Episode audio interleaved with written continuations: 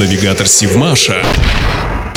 Здравствуйте! В эфире Севмаш, рубрика «День в истории» с Элиной Никулиной. 23 марта 1997 года на Севмаше был выведен из цеха шестой морской понтон для шведской фирмы Промарис. Всего для этой компании Севмаш построил 8 понтонов. Гражданская продукция в 90-е годы была одним из основных направлений работы предприятия. Для заказчиков из европейских стран – Голландии, Дании, Бельгии и других – на верфи строили различные объекты. К примеру, для перевозки несыпучих грузов по рекам Европы предприятие изготовило 24 несамоходных баржи.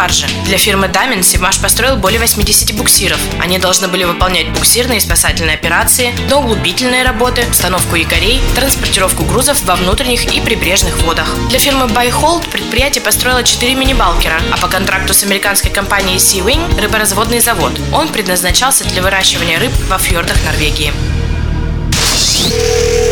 Навигатор Сивмаша.